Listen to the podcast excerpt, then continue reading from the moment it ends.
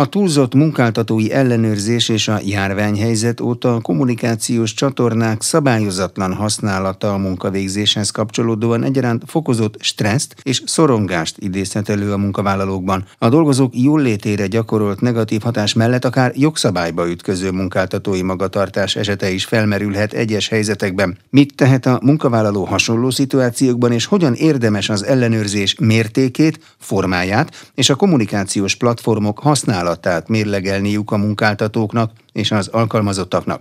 Rozgonyi Ádám a többi között erről, valamint a home office alkalmazásának jogi vonatkozásairól beszélgetett Óvári Pap Nórával, a Baker McKenzie munkajogi csoportjának vezető ügyvédjével. Korábban a COVID előtt a home office inkább egyfajta juttatás volt kedvezmény, míg a járvány alatt egészségügyi okokból intézményesült a távmunka, és most a veszélyhelyzet megszűnésével a munkáltatók a COVID alatt szerzett tapasztalataik alapján próbálják kidolgozni egy hibrid rendszernek a szabályait, ami kellő rugalmasságot biztosít az otthoni és az irodai munkavégzés vegyítéséhez, és a hatékonyságnak az optimalizálásával, tehát egész egyszerűen, ha azt, azt lehet mondani, hogy a kecske is jól lakjon, de a káposzta is megmaradjon, vagy azt vesszük észre az ügyfeleink magatartásán, hogy próbálják a, a home office tartamát egy picit visszaszorítani, tehát semmiképpen nem az öt nap lesz valószínűleg az általános, hanem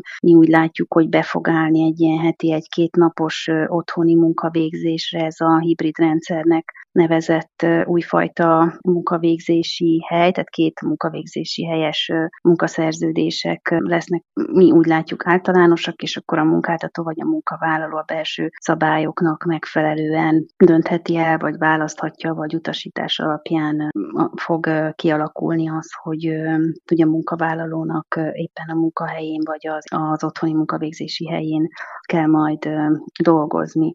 De azt veszük észre, hogy megsűrűsödtek a munkavégzési és a fegyelmezettséggel kapcsolatos problémák, mert nem mindenki tudja a munkaidejét megfelelően beosztani az otthoni munkakörnyezetben, sokan eltűnnek, nem jelentkeznek, nem elérhetők, nem végzik el a rábízott feladatokat, míg másoknál éppen az ellenkező folyamat zajlik le, hogy nagyon jól beválik az otthoni munkavégzés, sokkal hatékonyabban végzik a munkájukat, az utazással, bejárással kapcsolatos időt is jól tudják hasznosítani. Tehát ez személytől is függ, és a munkakör jellegétől, a munkáltató, tehát magának a feladatok jellegétől is nagyban függ, hogy, hogy mi az az optimális megosztás, ami, ami a munkavégzési hely tekintetében a cégnél az ideális. A törvényi szabályozás oldaláról most már a munkatörvénykönyvének a távmunkavégzésre vonatkozó szabályai a veszélyhelyzet megszűnését követően módosultak, tehát 2022. június 1-től hatályba lépett a, a munkatörvénykönyvének a távmunkavégzés szabályozását érintő módosítása. Ez a módosítás a veszélyhelyzet idején hatályos szabályok törvénybe iktatását jelenti, ahhoz képest tehát az MT júniusi módosítása nem jelent változást azok számára, akik a járványhelyzet alatt nyomon követték a távoli munkavégzés szabályozását, és a veszélyhelyzet alatt hatályos rendelet alapján már szabályozták az otthoni munkavégzést, a mi ügyfeleink többség ide sorolható, nekik ez a júniusi MT módosítás nem fog újdonságot jelenteni. Ennek a módosításnak a, a lényege az, hogy korábban a gyakorlatilag szabályozatlan home office intézményére is alkalmazandóak lesznek a korábbi távmunkavégzés szabályai, azok azonban jóval rugalmasabban kerültek megfogalmazásra a korábbi jogszabályi rendelkezésekhez képest. A, gyakorlatilag a jövőben az MT alapján bármilyen mértékű otthoni, tehát a munkáltató telephelyén kívüli munkavégzés, távmunkavégzésnek minősül, és a korábbi szabályozástól eltérően már nem csak a számítástechnikai eszközzel végzett munka esetén állapodhatnak meg a felek távmunkában, hanem minden olyan munkakörben, amelyben lehetséges a telephelyen kívüli munkavégzés. A jogszabály arra sarkalja a feleket, hogy megállapodással rendezzenek minden olyan kérdést, ami a számukra fontos.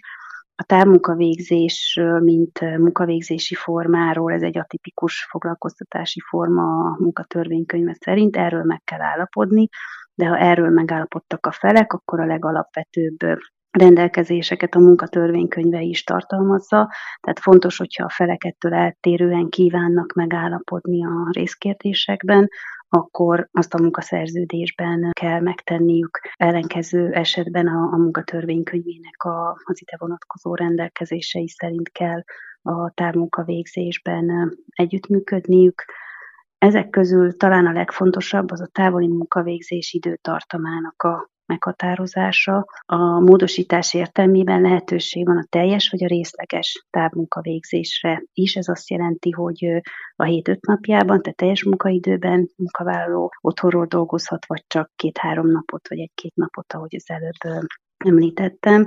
Tehát eltérő megállapodás hiányában a munkavállaló egy naptári évben legfeljebb a munkanapok egyharmadában dolgozhat, illetve kötelezhető munkavégzésre a munkahelyén, a többi napon pedig a távoli munkavégzési helyén végezhet, illetve köteles munkát végezni. Ez azt jelenti, hogy ha a felek a távoli munkavégzés arányát másképpen szeretnék meghatározni, akkor erről meg kell állapodniuk. Ellenkező esetben ez az egyharmad, kétharmados arány kötelező rájuk nézve. Ezzel a módosítással egyidejűleg ugyanígy változtak a munkavédelmi és az adó jogszabályok is, ezek is rendeleti szinten már a veszélyhelyzet alatt szabályozásra kerültek. Az a szabályrendszer került most a munkavédelmi, illetve a személyjövedelemadóról szóló törvénybe beültetésre és hatályba léptetésre.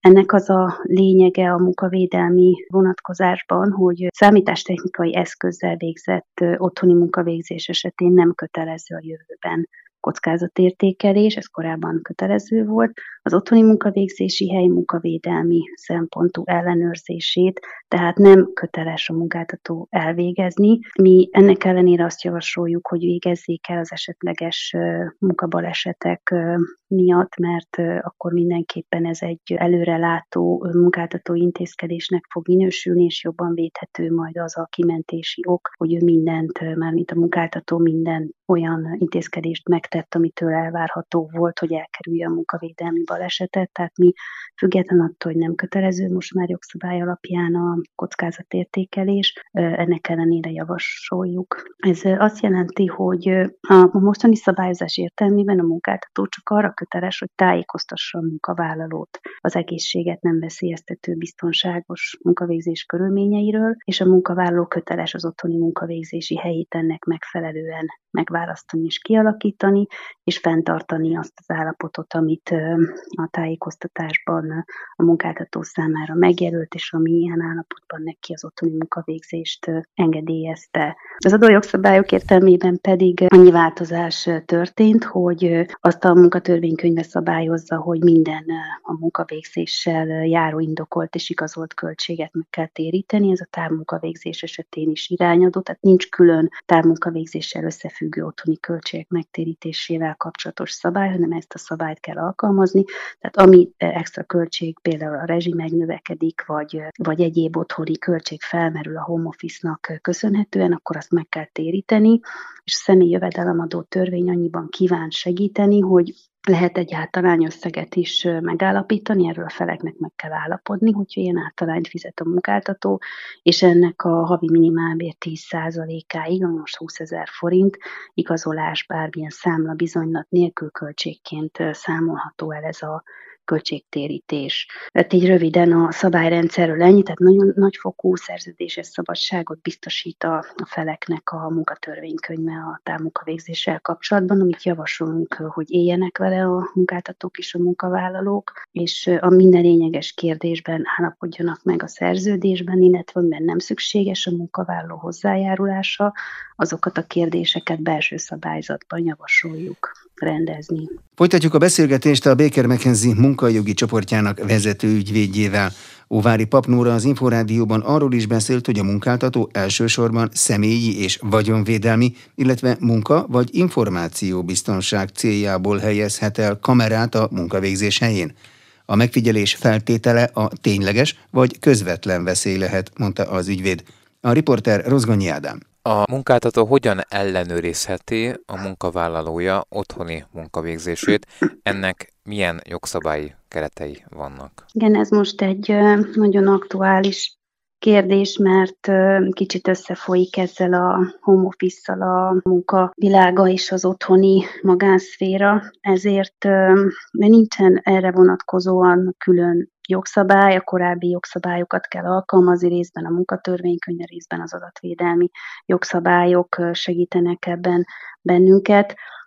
Egészen röviden, általánosságban az mondható el, hogy a munkáltató minden olyan kommunikációs csatornát ellenőrizheti, illetve az otthoni munkavégzése során ellenőrizheti a munkavállalót, amiről előzetesen tájékoztatta a munkavállalót. És ebből a szempontból különbséget kell tenni a munkáltató által rendelkezésre bocsátott eszközök és a munkavállaló saját eszközei között, hogyha most a kommunikációs csatornákról beszélünk. Az eszközt a munkáltató adta a munkavállalónak, és csak a munkavégzéshez használhatja, azt a munkavállaló jogosult ellenőrizni, az előzetes tájékoztatásban leírtak szerint, ha viszont a munkavállaló a saját eszközét használja, a mobiltelefont, laptopot, akkor meg kell állapodni, mit és hogyan jogosult ellenőrizni a munkáltató, és ezt célszerű egy belső szabályzatban pontosan rendezni, és a privát jellegű anyagokat jól elkülöníthető módon tárolni, mert azokban a munkáltató semmilyen esetben nem tekinthet be, illetve csak olyan mértékben, hogy megállapítsa, hogy az privát anyag, és arra az ellenőrzési joga már nem terjed ki. Azt azért hangsúlyozni kell, hogy a munkáltatónak a jogos gazdasági érdeke az, hogy a munkavállaló a munkaidejében megfelelően elvégezze a rábízott feladatokat, és ez a jogos érdek ütközhet esetleg a munkavállalónak a személyes adatai védelméhez és a magánélet tiszteletben tartásához való joggal. Tehát amikor a munkáltató eldönt, hogy milyen ellenőrzési eszközt és hogyan használ, akkor egy úgynevezett érdekmérlegelést kell elvégezni, ezt írásos formában is el kell végezni, nem csak végig gondolja, hanem ezt komolyan le kell folytatni a az adatvédelmi jogszabályokban leírt módon, hogy az ő gazdasági érdeke, az ahhoz fűződő érdeke, hogy ellenőrizze a munkavállalót, mennyiben előzi meg, mennyiben előbbre való, mint a munkavállalónak a magánszférájához való jog. Az ellenőrzés az a személyiségi jognak a korlátozása, tehát a munkatörvénykönyvében azokat a szabályokat kell nézni, ami a munkavállaló személyiségi jogának a korlátozhatóságára vonatkozik, és azoknak a szabályoknak az alapján döntheti el a munkáltató, hogy milyen ellenőrzési módokat és milyen mértékben használhatja. Ebben a legfontosabb zsinórmérték az a szükségesség és az arányosság, tehát kizárólag és közvetlenül a munkáltató szűken értelmezett rendeltetésszerű működésével kell összefüggésben lenni a, az ellenőrzésnek, tehát ez a személyiségi jogkorlátozás csak a munkaviszony rendeltetésével közvetlenül összefüggő okból szükséges és a cél elérésével arányos módon folytatható, tehát a szükségesség és az arányosság csinor mértéke szerint, és a munkavállaló csak a munkaviszonyjal összefüggő magatartása körében ellenőrizhető, és az emberi méltóságnak a maximális tiszteletben tartásával. Tehát röviden az előzetes tájékoztatás a legfontosabb követelmény, és ez a szükségesség, arányosság és indokoltságnak a betartása. Igen, de ez a szükségesség, arányosság, ez egy objektív fogalom? Ez nem egy objektív fogalom, ezt a munkakörnek a jellegétől, a munkáltató működésétől, tehát nem mindegy, hogy egy bankról van szó, vagy egy cipőgyárról, tehát ezt a, ebben az érdekmérlegelési tesztben, amit az előbb említettem, ez a NAIH-nak, tehát a Nemzeti Adatvédelmi és Információbiztonság Hatóságnak nagyon jó állásfoglalásai vannak, hogy egy ilyen érdekmérlegelési tesztet hogy kell lefolytatni, amiben a munkáltatónak ki kell mutatni a jogos érdekét ennek a szükségesség arányosságnak a, a mentén, és konkrétan példákon keresztül ki kell mutatnia azt, hogy az az ellenőrzési eszköz, például egy kamera, vagy egy leütés szám ellenőrző, az miért szükséges ahhoz, hogy ő ellenőrizni tudja a munkavállalónak a munkavégzését is, hogyha van annál enyhébb eszköz, például csak egy teljesítményértékelés a hónap végén, ami semmilyen ellenőrzést nem igényel a hónap közben, csak a hónap végén megnézik azt, hogy a munkavállaló tényleg elvégezte a rábízott feladatokat, akkor már egy kamera vagy egy ilyen beépített szoftver nem szükséges. Tehát a munkáltatónak a működésétől függően kell tudnia példákkal bebizonyítania azt, hogy nála ez a legenyhébb és legegyszerűbb ellenőrzési eszköz ahhoz, hogy meggyőződjön arról, hogy a munkavállaló tényleg munkaidő alatt munkát végez. Mindezekkel tisztában vannak, lehetnek a munkáltatók egyébként? Igen, ahogy mondtam az előbb, a NAIK-nak a, a honlapján ezek nagyon egyszerűen elérhetőek, rengeteg tájékoztatást találhatnak ott a, a munkáltatók, és nyilván adatvédelmi vagy munka, jogi munkavédelmi szakemberek segítségével is megtalálják ezeket az iránymutatásokat, és, és azok alapján ezek elvégezhetőek, tehát a GDPR hatályba lépése óta ezek elég jól elterjedt információk és, és tájékoztatások, amik korábban más jellegű adatkezeléseknél már, már bevett módszer például, hogy kezelhető egy erkölcsi bizonyítvány, vagy kezelhető valamilyen adat. Ez ugyanaz az érdekmérlegelési teszt, csak most az ellenőrzésnek a, a szükségességére vonatkoztatva kell a munkáltatóknak ezt lefolytatni, és fontos, hogy ez dokumentáció szintjén is meglegyen a vállalkozásnak a székhely, mert ezt ellenőrzi az adatvédelmi hatóság, hogyha adott esetben egy munkavállaló például panasszal él a, a naiknál, hogy őt a munkáltató jogtalanul ellenőrizte akár a munkáltató, tehát a vállalkozás telephelyén vagy otthon a munkáltatónak vannak arra lehetőségei, lehetősége, hogy kamerával ellenőrizze a munkavégzést? Kamera elhelyezésével kapcsolatban a, a Nemzeti Adatvédelmi és Információszabadság Hatóságnak nagyon határozott álláspontja és tájékoztatója van, hogy a kamera elhelyezését elsősorban személy vagy vagyonvédelmi célból, munkabiztonság vagy információbiztonság céljából lehet elhelyezni, és a megfigyelés feltétele a tényleges és közvetlen veszély. Kamerákat a munkavállalók és az általuk végzett tevékenység elsődleges kifejezett megfigyelése céljából, vagy a munka intenzitásának és minőségének ellenőrzése és serkentése céljából működtetni nem lehet és ez nyilván a home office is alkalmazandó, hogy csak azért, hogy a munkavállalót felügyeljem, azért nem helyezhetek el kamerát a megfigyelésére. Továbbá nem lehet kamerát elhelyezni olyan helyiségben, amelyben a megfigyelés az emberi méltóságot sérti. Itt az öltözők, zuhanyzók, orvosi szoba ehhez hasonló, vagy a munkavállalók munkaközi szünetének az eltöltésére kijelölt helyre sem lehet kamerát kihelyezni. Óvári Pap Nórát a Baker McKenzie munkajogi csoportjának vezető ügyvédjét hallották. Paragrafus. Minden, ami jog.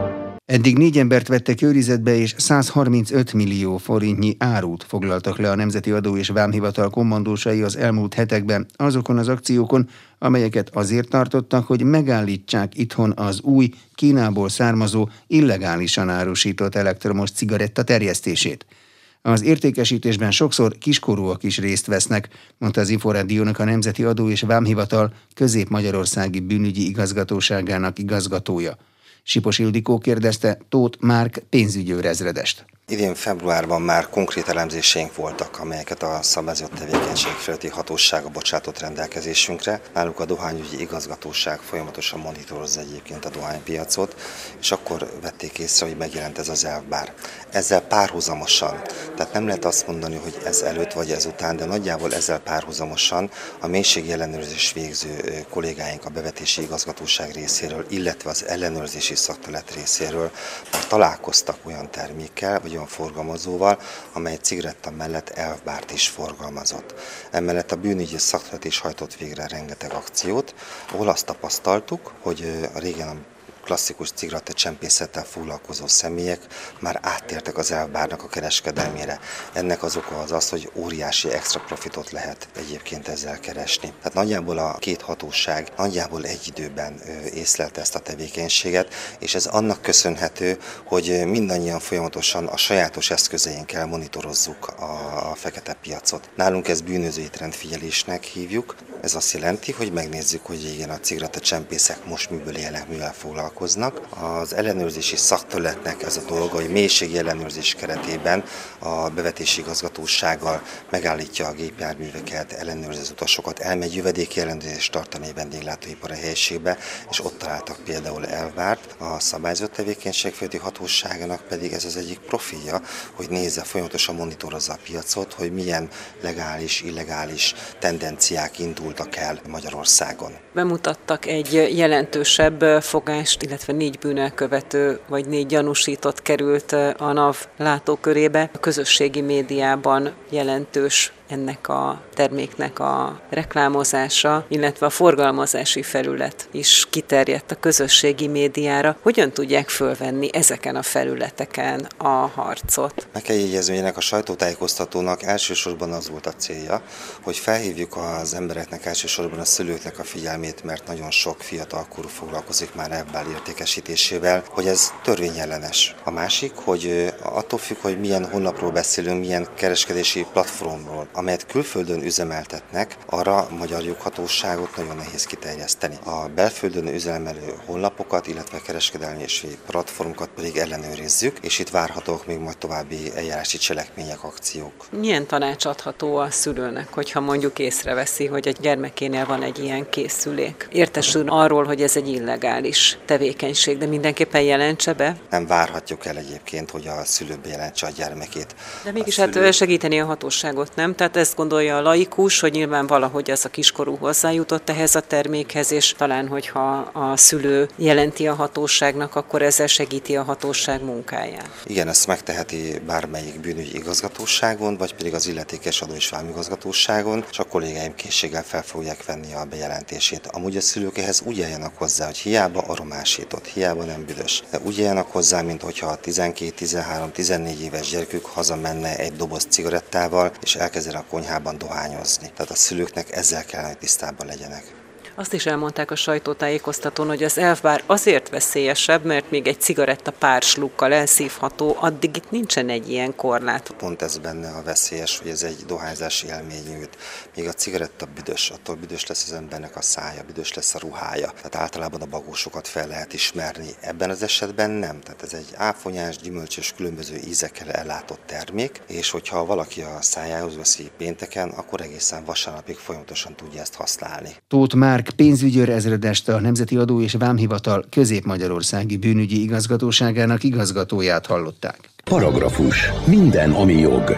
Átfogó felmérést publikálta az Európai Bizottság a legnagyobb online platformok álhír ellenes gyakorlatáról, közben hamarosan elfogadhatják a digitális szolgáltatásokról szóló jogszabályt is. A körvonalazódó uniós szabályozás mellett ugyanakkor elkerülhetetlen a tudatosabb tartalomfogyasztás elősegítése, az álhírek terjesztésével szembeni fellépés, közölte a Nemzeti Média és Hírközlési Hatóság.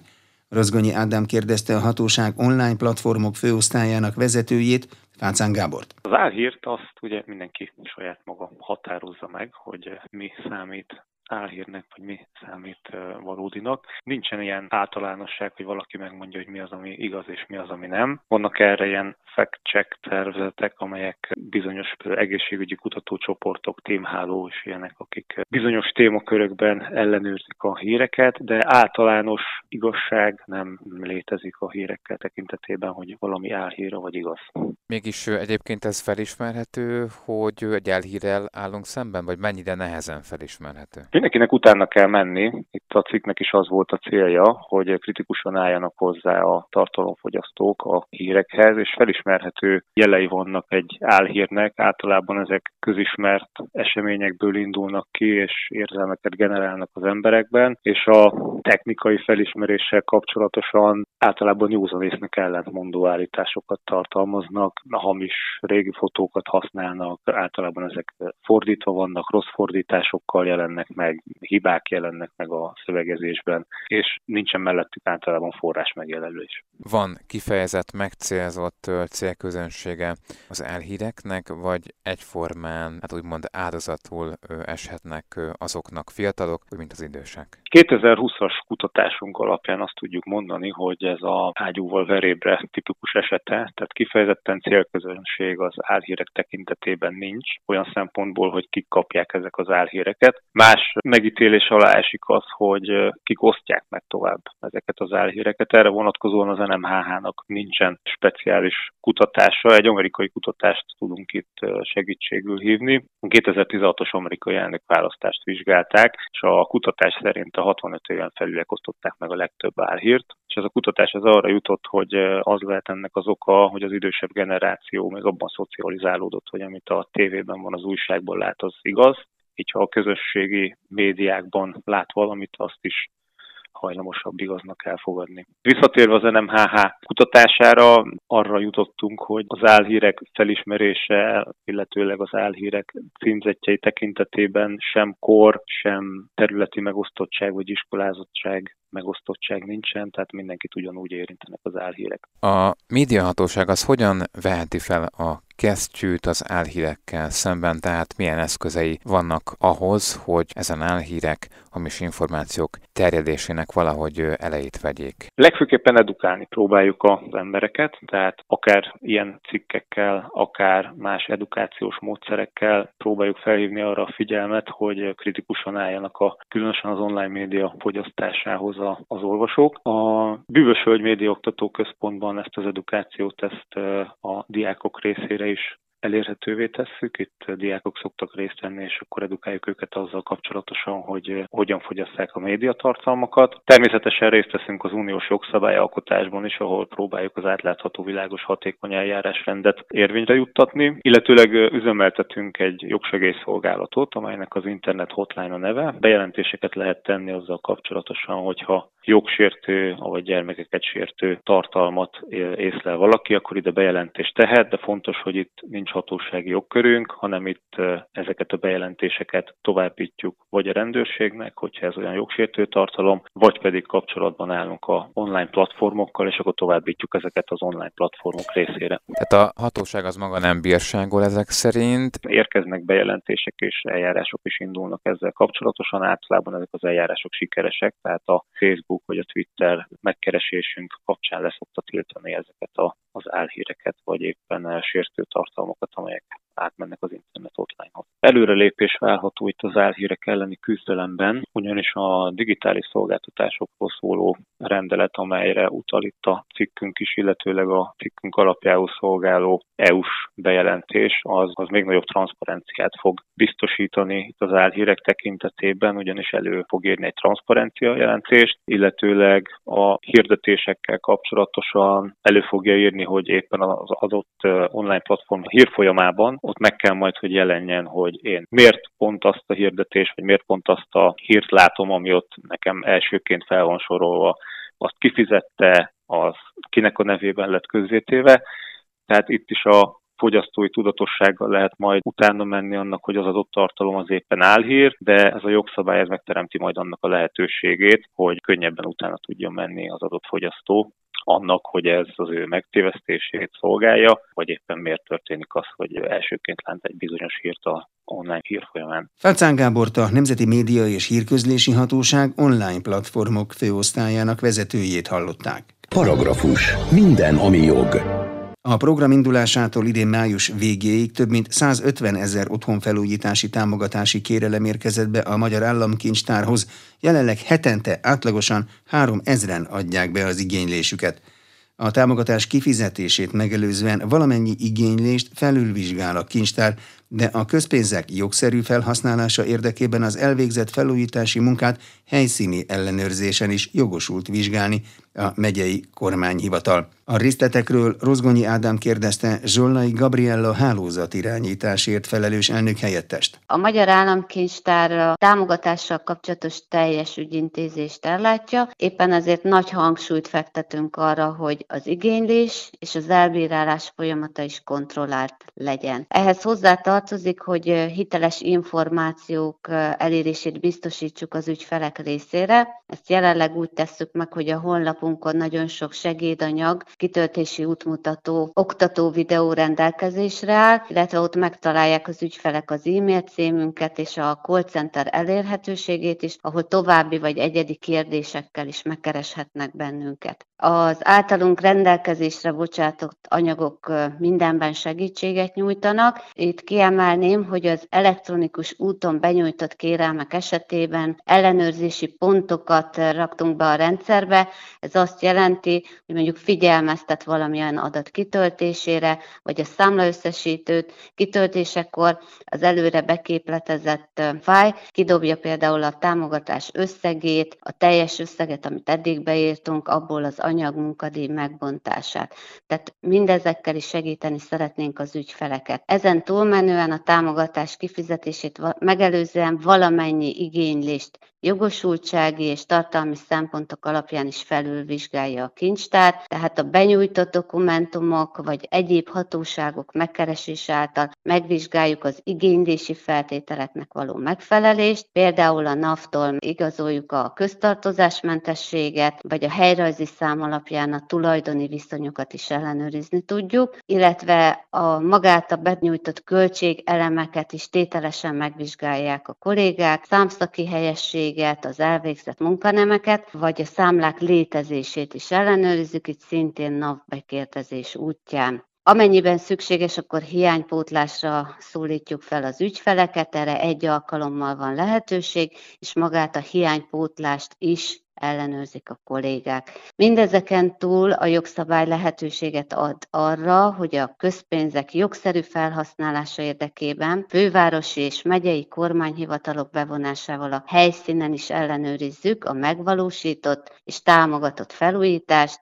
ennek során az ellenőrzés kiterjed valamennyi elvégzett és támogatott kivitelezési munkára, illetve a felhasznált anyagokra. Támogatásban részesültnek biztosítania kell az ingatlan megtekintését, és együtt kell működnie a hivatal munkatársaival. Mennyi otthonfelújítási támogatási kérelmet kapott az államkincstár eddig? Program indulásától, ugye ez tavaly január 1 -e óta él ez a program, ez év május végéig több mint 150 ezer támogatási kérelem érkezett be a Magyar Államkincstárhoz, Jelenleg hetente átlagosan 3000 kérelem érkezik be hozzánk. Idén május végéig 261 milliárd forint támogatás került kiutalásra. Ezt elsősorban belső terek felújítására, tetőfelújításra, napkollektorok szerelésére és külső nyilászárók cseréjére igényelték a állampolgárok. Zsolnai Gabriellát, a Magyar Államkincstár hálózat irányításért felelős elnök helyettesét hallották.